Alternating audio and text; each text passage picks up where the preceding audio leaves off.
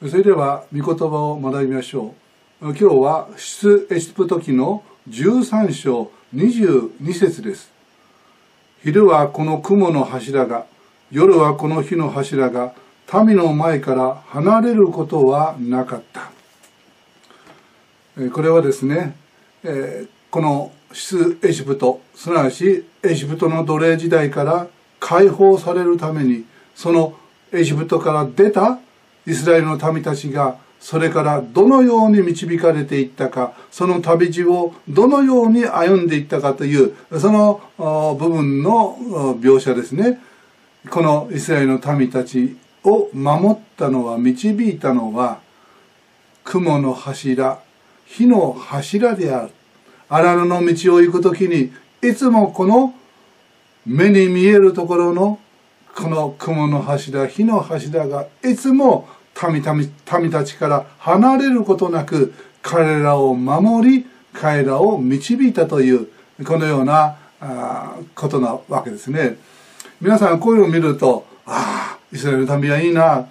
私たちもそのように目に見えるこの雲の柱や火の柱があったらばいいのに。でも私たちは神様がどこをどこに導いてくださっているのか目に見えるものが何にもない。確証を得ることができない。ああ旧約時代の人はいい神様の声をですね直接聞くことができた。モーセも神様とこの対面でですねお話をするしてこうしなさいああしなさいとこのように言われた。エリアもそうだ。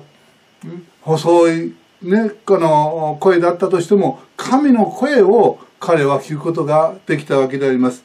またイゼヤ書の中にも書かれていますがこの30章21節あなたが右に行くにも左に行くにも後ろからこれが道だこれに歩めという言葉をあなたの耳は聞く。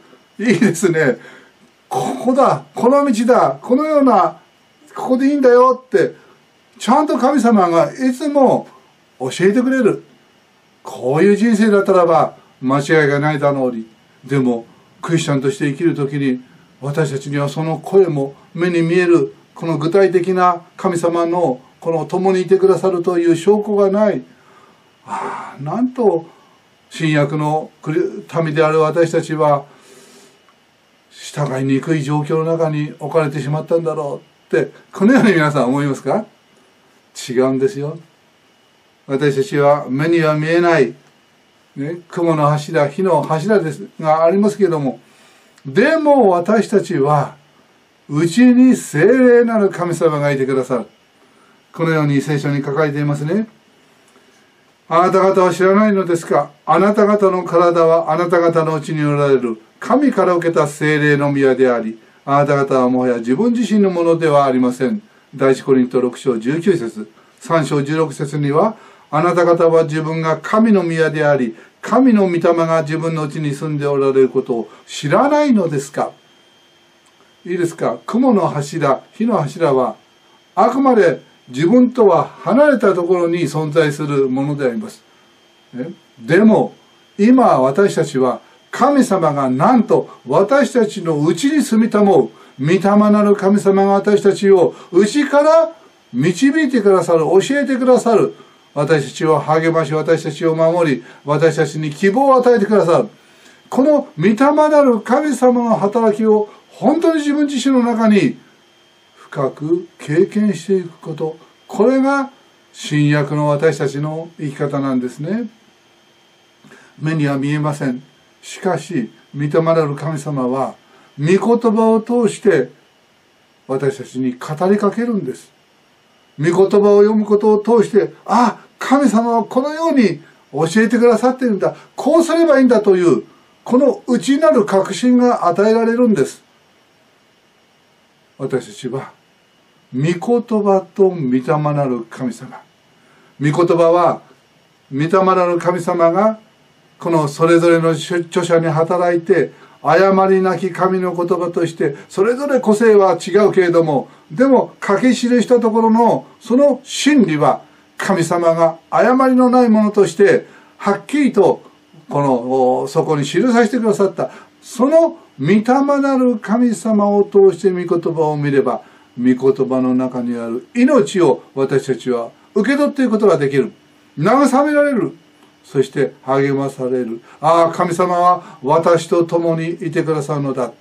雲がこのイスラエルの民たちから離れなかったと書かれていますがなんと神様の愛は私たちから決して奪われない。有名なあのロマ書のところにもありますよね。ローマ書の発祥のところにこのように書かれています。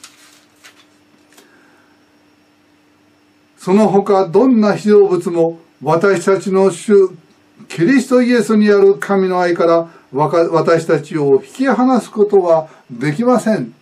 どんなものも神様が私たちを愛しているという内なる御霊なる神様のを通して与えられるこの確信から私たちを引き離すことはない。私たちはここにとどまれるのだ。